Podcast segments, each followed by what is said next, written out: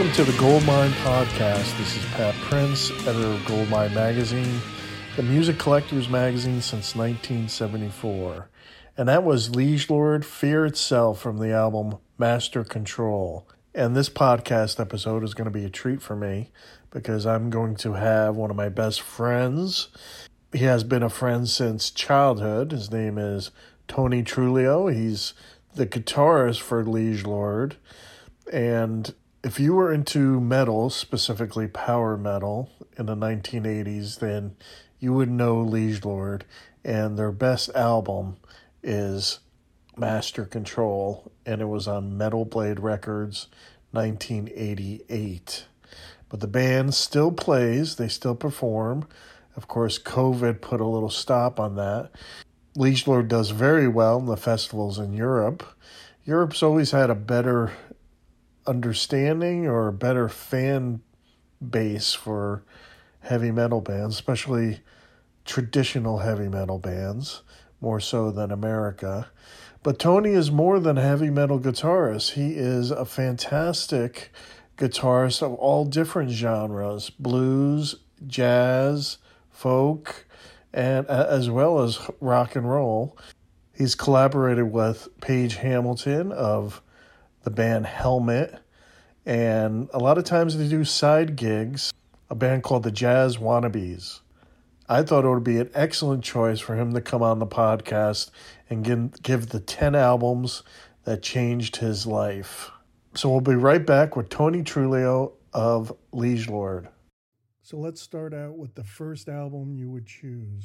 I'm going to try and go chronologically from, you know, being a little kid with an Italian mom and dad and a sister that's 14 years older who had, you know, seen Jimi Hendrix and Cream and as you know, you know, my, my sister was into some pretty hip music, and, and I think before I even heard the Beatles, I think I, somehow maybe Elton John, you know, like Elton John might have been my gateway into, and I was playing the accordion at the time, the first instrument I ever played, and uh, I remember, and it's an it's an album that's not listed in its top, you know, albums, but that Captain Fantastic and mm-hmm. Brown Dirt that album I remember having that as a kid and just playing the crap out of it.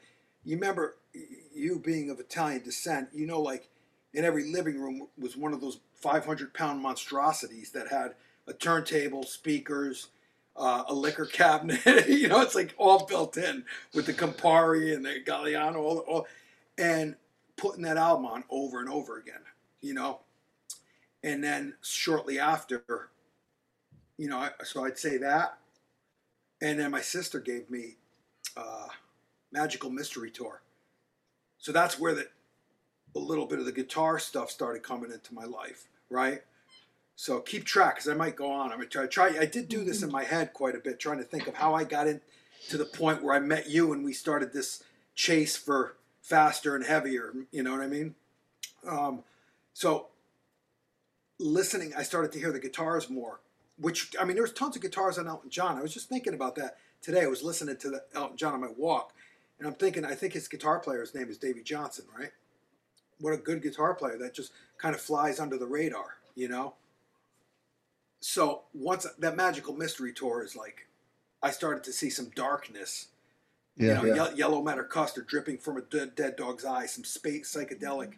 Um, you know some some lyrics of stuff and and you know growing up with Roman Catholic Italians and attending Catholic school, I was looking you know we're looking wow look at it this other stuff's a lot cooler man you know what I mean this darker stuff I'm digging on that and then all of a sudden out of nowhere you know my sister I, I get her records when she leaves and in there I'm going to name a couple and I'm going to pick a few of those I remember first door Doors album, right? Listening to that, going, oh, it's pretty cool. Though I wasn't a big keyboard guy, because at that point I gravitated towards the guitar. This album made definitely. I'm going to put this would be my number three. I guess we're number three. Disraeli Gears by Cream. Mm-hmm. Was I and my sister told me about seeing them, and I put that on, and I was like, "This is some shit. This is some good stuff." you know and in between that stuff and i still have a lot of her albums when she passed away. I kept a lot of. She had given me like the core of stuff that really got inside of me, you know. So I'd say Disraeli Gears, and in there was Crosby, Stills, Nash, all the stuff from that era, you know. But then a lightning bolt from hell just like struck me. I put on Are You Experienced? I had the, uh, you know, the joy of listening to those those uh, uh, uh, and looking at them on that cover, and I was hooked. That was it. I, I that led me to the guitar, so like harder than usual. I got more into it and started to take a little more serious. Start to throw all the sports and shit to the side. Right. That's when when when uh and I love Thurman Munson and Bucky Dent. Those posters would come off the wall, and up went Jimi and Led Zeppelin. You know, some people, you know, hear other styles. Some people might have thought the Doors was cool, and I love Robbie Krieger, but I, and, and, all that stuff led to me. And I wasn't the biggest Doors fan because it was so drenched in keyboards, and I was such a, a narrow-minded little guitar nerd, you know. Mm-hmm. But that, you know, may this be love, manic depression. Holy cow! I, why can't I count this song? It's, I'm used to do one, two, three, four, and in comes oh one, two, three. Why waltz time? It's like another cool thing that eventually I, I would learn about. So, you know, I immersed myself with that. Realistically, how many albums did he have? Right, he had the first three, and then Band of Gypsys was kind of like, from what I read, it was almost like a to pay a debt off or a, a bad con. He signed a lot of contracts. You know, it's a mm. young dude that's been that was taken advantage of, just like other geniuses like Prince. You know, mm-hmm. put your mm-hmm. name on here. Put your name on here. You know, I, I don't own two of the albums that I that I did. You know that that yeah, I wrote yeah. the songs on. I don't own those. I own I own one album that was supposed to be re, you know re-released at some point. So, you know, when you're young and hungry, you know, you don't always double check with a lawyer. Uh, you know, so Hendrix signed a lot of stuff, man, and and I know his family got involved later, which is a little more protection. But who's to say that he might have said to someone, and you know, I know Eddie Kramer was always looking out for him. Who's to say he might have said, "Shit, I don't ever want this stuff to be heard," and now it's heard. Yeah. yeah. I'm grateful for it because I like to listen to him. Some of the things, you know, we all go out of tune. It happens. Uh, you know, live in, in 1967, 68, when you're using a Stratocaster, shit's going to happen. I just don't know if it was okay with him. I'm thankful that I get to hear it because I found some wonderful gems, you know, like that, all that stuff he was working on later. That first rays of the new rising sun. I mean, mm-hmm. that's to me that that is like some of the greatest shit I've ever heard. I mean, I, I, as much as I love his older stuff, I like the direction it was like evolving into something new, you know. So I'm I'm grateful because it influenced me to hear what he was working on. And, you know, I know not all of it's done from what I've read. I've read quite a few books on him and studied him extensively. You know, he, he is the reason why, to me, the Stratocaster is the greatest thing in the world. I love I love it because of him. Um, you know, I immerse myself with Jimi. I've really yeah, yeah. I go through phases because you know there's there's three three let's count Band of Gypsys. Let's say four while he was on the earth, man. And like I want to hear what else he was doing, but I just don't know if that's okay. You know, I had that Hawaii stuff as a kid. My sister, my sister had Rainbow Bridge, you know, and a lot of that stuff was out on other stuff uh, on other forums. And you know, Pat, there was that the, the, the amount of searching we did for music. I mean, I remember going into there's a place on, I think it was on Thompson's. So many Hendrix CDs and Stevie Ray Vaughan in, in the '90s, mm-hmm. and I and I just bought that stuff. I it, there was no thinking about, wow, he's dead. It, you know, was this was it was was he okay? It was just like wow, more Jimi Hendrix because mm-hmm. I only you only had that certain amount of stuff that you can get. You know, I'd say I'd say, are you experienced? Is it my favorite? Like as I name each artist, it might not be my favorite, but what affected me because mm-hmm. of the experience records, I'm probably going to go. I'd say Axis Bold as Love. You're, you're asking me to like, you know, you know, do I want, you know, you give me like four bowls of different pastas that are all excellent. Which one do I want to eat from? All of them. You know what I mean? Yeah, so yeah. it's I think when you listen to things um, over and over again, sometimes you don't realize, you which is leading to my next important album. You hear stuff and you're like, damn, I'm 55 years. I've had this album since I was 10 years old, and I freaking never heard what I just heard. There's something at, you know, which leads me to the master of of hidden guitar tracks, Jimmy Page. You know, mm-hmm. like I'm gonna put Led Zeppelin. So so now you know trying to pick a favorite Zeppelin album is so difficult because they've changed so much. And and I'm always I'm always defending Zeppelin. When someone says, oh, I don't like Presence, I'm like, Are you nuts? Yeah, yeah nobody's fault mine, Achilles last stand. You know, like, are you crazy? So Tea for, one. one. Yeah, man. It's like the chameleons that they could be. You know what I mean? They could they could they could do Led Zeppelin too, right? One of the freaking coolest, heaviest albums. And then they put out Zeppelin 3 with all this beautiful acoustic shit. You know, it's just like, but that, you know, upon first listen, that's the first Zeppelin album. That's another thing that was in my sister's collection. You know, so that's, I'm to put that as one of my top, top 10. And you, you know, when you, you could put headphones on and you could put any one of those songs on, you're to hear something that you might have missed the, the next time around. And, and, you know, I don't know if it's like early dementia or something, or or or you know, it's it's just that good, man. I'm like, where did Jimmy Page layered so many cool tracks, man? I, you know, to think that these guys, I'm naming guys that were in their 20s doing this stuff, and I'm 55, and I'm still like, shit, man. I've been playing since I was 10, and like this guy is, he was that brilliant at that age. To, same thing with Jimmy, you know, Hendrix, and you know, what what this, they were all that stuff. You know, we didn't probably listen to In Through the Outdoor and take it lightly because we were hard rockers. But, right, right. but as a mature listener, I go back and I'm I'm just like, I didn't give it a chance because it's still it's John Paul Jones, it's Bonham, Page and Plant doing what they do, but it's a mm-hmm. different. It's once again they changed. And even even Coda, you know, I know I know Bonham died, and I think John Paul Jones had to go in and clean that stuff up. There's some valuable stuff on there too, man. They're still showing you that we're the best, you know. So so the pretty important band to me, you know. As much as I love Hendrix, you know, if you're gonna say what's the best rock and roll band in the world, you know, I'm gonna say, as most people might say, and I love the Stones, and I'm gonna leave this them off of this, but I I love Hendrix and I love the Stones I got to go with Zeppelin, man. I got to go with with Zeppelin. Um, you know, I remember taking a, a blues class sometime in the 90s at the New School in New York. And it taught me more. Obviously, I knew about the Robert Johnsons and, you know, Blind uh, Willie McTell and, and a lot of the Sun House. Uh, you knew about those old. And then my teacher put on vinyl back in the 90s puts on and he says, you know, this guy I'm about to put on makes uh, James Brown sound like an opera singer. And he puts on Blind Willie Johnson, and I'm listening to it, and I'd never heard this before, and I hear, nobody's fault but mine, nobody's fault. I'm like, oh no, they ripped that off too, right?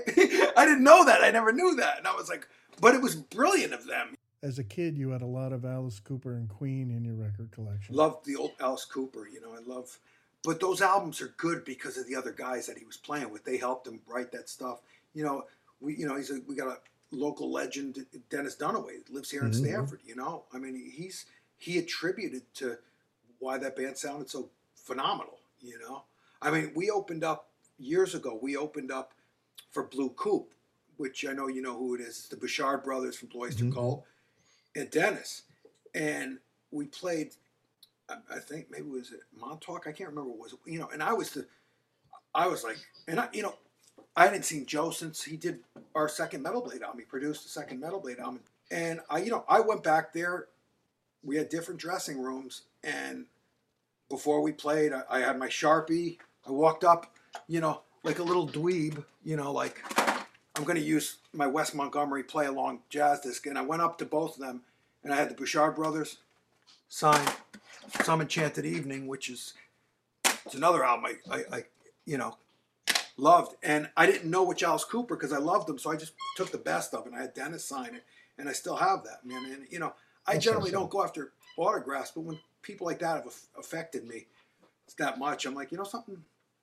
I want them to know what they did, man. I want their, I want them to sign stuff. Yeah. as well. But I have, I have all those vinyls from that you you remember. I have all of them, man. Killers. I still have. In that album came a poster of him. I still have that, but I cut it out and I hung it on the wall. And you know, you knowing my mom and dad very well, you know, a, a guy hanging from a noose on your wall is not generally, you know, great. You know, we're talking about the time when your mom's still coming in and grabbing your dirty socks, and you know, my mother's looking at that. She goes, "What's the matter?" I said, "Oh, it's just, you know, it's, you know." But they never said, you know, they were cool. They never said take it down. It's the opposite, man. You got it. Some some bunch of Southern Italians, Roman Catholics, and I put up all sorts of shit on my wall, and they were they were cool with it, you know. I had all the Queen, and you know what I loved? I mean, like it's I know it's a popular one because of the hits, but like, you know, News of the World. You listen to the stuff that what spread your wings. Uh, I oh, mean, yeah. there are some six. I mean, you talk about a signature sound. I always think of guitar players, regardless of what style that you play. When you, it's almost like your signature. I mean, like you hear one note from Brian May, and it, you know it's him. It's just such a unique, unique sound. You know, you just you hear that, and you're like, it's the same thing whether you like Santana or not. You hear Carlos, and it's like, well, that's. I mean, I've been in restaurants, and there's, you know, Spanish music going on, and you know that there's a guest solo by Carlos Santana because it's not an imitator. I I know that's him you know, and you hit the Shazam and you're like, see, I told you, featuring Carlos Santana, you know. So that's something about Brian May, man. It's very unique, and I think all the guitar players we're talking about, that's why in the rock field they're um they're probably loved so much. Is like they're unique. You know, you can try and imitate them, and but they they're just there's something about anyone that puts their heart and soul and puts a lot of time and practice into the instrument, and if you love it I'm never going to judge you. You sound like whoever you want, or you try and be whoever you want. There, you know, in, in, this messed up world we're living in, if someone wants to sound just like Albert King, then that's fantastic, man. Go spread what Albert King was, because he's dead and gone. Go spread what he's about. And I remember reading Stevie Ray Vaughan when he played on Bowie stuff. And he was just like, he said, uh, you know, I'm trying to spread Albert's sound, and, and he did. You know what I mean? So that's that's my thing, man. Play music. It's safer than a lot of other things that are out there. If you if you want to sound like Yngwie Malmsteen and you can play like that and you enjoy it and you're happy, then do it. Go for it. It's all good. You don't always music isn't just to, for people to write original songs. There's a lot of people out there playing cover songs every weekend, working their asses off, who lost a lot of money in the past 15, 16, 17. It's, it's you know, this is being a teacher. That's what I tell my the stu- my students. I'm like, just just enjoy it. You know, I don't care if, if it's whatever it is. If it's hip hop, I'll even find guitar sample guitars. I'll teach them that whatever I can do to lure them in to music Mhm. because you know sometimes in, in a kid's life, sports is temporary.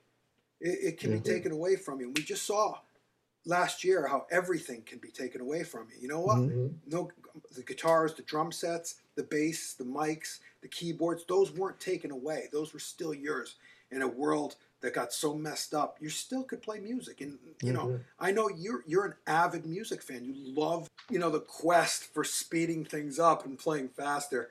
My cousin nick uh, came home. He was the, the, the bringer of heavy metal onto the little t- street with uh, you know 20 15 whatever Italian immigrant families all hanging out, and this is this made, and it's it's it's not a real live album, but I didn't know that. Unleashed in the East, Yeah. Yeah. I heard that, and I was like, holy, you know, and it was one copy, so I had to listen to it there, and I'd beg them to bring it home because we live next door, and that started, and you know what's you know it's interesting. I listened to they put out some 50 year thing that just Mhm. came 50 years of metal or something, right? Like a best yeah. of. And I'm listening to those live tracks. And, and I think these are songs that we've had on bootlegs and stuff in the back. and I'm right. listening to like, I'm like, they were good, man. They were so tight. And I know Mhm. Unleashed in the East was, they went and touched it up a little because I remember having I remember having the actual show. It was like two two records, and you can hear the difference. There's some mistakes. Yeah. Rob's a little, you know, not as on key as he is on on that. He still sounded great. So that that's pretty important to me, man. People Yeah. now people now are getting into metal, or I meet these, you know. I'm for, this is like this the second life, even though we haven't been there in a couple of years. I go to Europe and I tell people about L'Amour's, seeing L'Amour's shows at L'Amour's, and seeing Metallica in little bars, you know. Yeah. Yeah. And you know that and they're like, well, how many times did you see him? I'm like, well, I don't know. I had a group of friends that would get in a car, and if Judas Priest was around, we'd go to New Jersey, we'd go to Massachusetts, we'd go to New York, we'd go to Connecticut. So you saw him like five times on that tour. You know, when you talk about favorite and what you asked me, ten, that changed my life. Favorite, you know, most people that ask about what influenced our band, I, I usually tell them it's the '70s Judas Priest. You know, Yeah, yeah. the, the, the '80s, I, I hung as long as I could. Once it came to Turbo, you know, and and I always loved listening to Rob's voice. I don't care what he's singing. I think he's probably, you know, one of the greatest singers that ever stepped into not just metal but hard rock. I mean, this, I, I oh, what I liked about KK is the Hendrix stuff with the whammy bar and all that stuff. Yeah. I know that was a big influence on on him, but you know, I listened back and it's funny. I was listening to there's a live version of Beyond the Realms of Death on that new 50th 50 years of metal, and I'm listening to him. I'm like, I'm like, n- I know why I liked this guy so much back then because he played from the just played from inside, man. Yeah. Yeah. And, and we're not talking about an, an age of shred. And though there were people like Al Di Meola, there were people, Allan Holdsworth, there were guys blowing. But I didn't know that stuff. I mean, these guys were like pushing the guitar into a little bit of, not that they were better than Jimmy Page or Hendrix. It was just different, man. It was more aggressive. And Mhm. y- that's what we were looking for. We were looking for something a little more aggressive. It's whatever form of rebellion it was. You know what I mean? I don't know, but it, it just it turned us on to hear that stuff, man. You know, I love Stained Class It's probably my all-time favorite, but I didn't get that until after. You know, I, I got you know that Unleashed in the East, which and it's because I got not that I like it. I, I it is one of my favorite Maiden albums, but the next thing I heard was Killers. You know, It- the, that Killers album, and, and I was so lucky to be, you know, in in ninth grade and see Judas Priest and Maiden at the Palladium. Man, luckily my biology partner, his father, got us tickets, and you know, he, you know, I think he had a little dough, and he had he had us in. He had a limo pick us up, and so I saw fourth row. So what was that, Pat? Eighty one, right? Nineteen eighty Yeah, one. Yeah, play right? Sitting right in front of, I was in front of, of KK. And, you know, First Maiden comes out with Di'Anno. I mean, when you tell, uh, this is, I tell people we saw Di'Anno because, you know, we're older than a lot of the, the, the people I meet in Europe. We're 20 years older, some of them even not, but the fact that we were into that scene at that era, like in ninth grade, you in 10th grade, we could go, we, we could go to New York and see a heavy metal show. I saw Twisted Sister.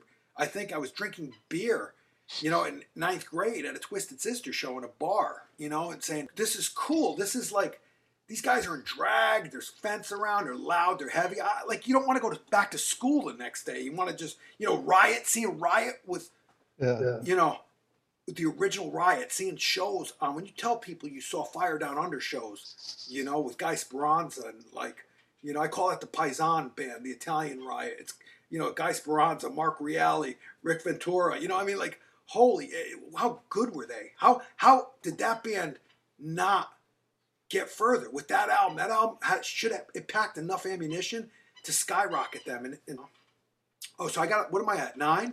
We're at the last one. All right.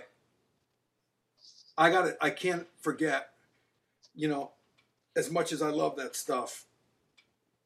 And I was going to put some, th- um, we're talking about what influenced me early on because later the Stevie Rays and the jazz and all that stuff, Wes Montgomery, boss guitar, like I started to hear this stuff that I fell in love with and I play with a couple of dear friends, one of them being Page, you know, my, like my, another family member like yourself. Paige Page Hamilton. Hamilton. Yes. Uh, another finding from my cousin. So you know, it's it's funny how my sister and my cousin were so influential of giving us me music, and um, the second I heard boom, boom, boom, boom, that one note, Michael Anthony, Van Halen won. Just what Eddie Van Halen did for the feel that I was in. I mean, that's in in, in the rock, hard rock, Okay. metal world. You've got Hendrix, and the guitar stays in rock. This phenomenal players, phenomenal Ritchie Blackmore's, who another. I, everyone I'm tell, mentioning, I love dearly, you know. But then here comes someone that reinvents it, and that doesn't happen too often. And you know, you got hats off to Eddie. You know, it's just that album just changed the way it, the whole game of guitar playing. It pushed you harder than it did before. You know, and if I live another ten years and play guitar every day, like I'll still I'm not gonna be a pimple on Eddie's ass, man. I mean, that, that guy just just flowed, and it, it, was creativity just blowing out of him. So I would say those are ten early, very influential albums. What's next for Liege Lord? We have we almost have a full album written. It's in the vein of the last album. I, you know, I'm I'm pretty proud of the stuff we've done. It's a lot of hard work. You know, Uh, it's we've spent a lot of time in lockdown, many many late nights with Danny, Matt, Joe Comeau. To you know, we spent a lot of time. Vans heard some tracks, and you know, hopefully we can bring it all together. It's just it's not like the old days where everybody, all five people live in a town. You, you get a little bit budget from the record company, and you go into a studio and you bang it out. It's not like that anymore. And I know I'm not very savvy with recording. You know what I mean? I'm not. Danny's learning it. We we do have Joe. bought- We got Joe set up with a whole you know computer and recording tools, and Danny's got one that hopefully we're all going to use. You know. Who is your drummer now? Van Williams from he was in a band called Nevermore that broke up. Mhm. He's upstate New York, and you know we're just, we'll try and bring it together as soon as we can. Thanks for doing this, Tony. Pat, my pleasure. Thanks, Tony, for taking the time to do the Goldmine podcast. This is Pat Prince, editor of Goldmine. Hey, everyone, don't forget to go to goldminemag.com for exclusive content and shop.goldminemag.com for exclusive vinyl and vinyl variants. A lot of vinyl, a lot of collectibles in our Goldmine shop. Also, don't forget to go to Barnes & Noble and BooksAMillion.com to pick up the print edition, the latest print edition. That's all for now. See you next time on the Goldmine Podcast. It's NFL draft season, and that means it's time to start thinking about fantasy football.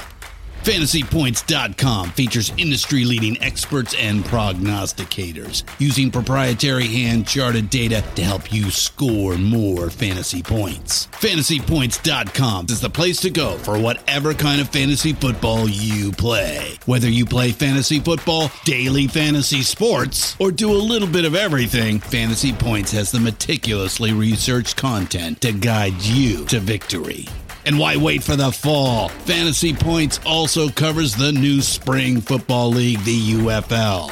Join the guru, John Hansen, Scott Barrett, Joe Dolan, and other massive names in the fantasy football universe with an exclusive offer. Use code Pantheon for 15% off any fantasy points package, including the all in package, with access to every article, tool, and data nugget that Fantasy Points has to offer.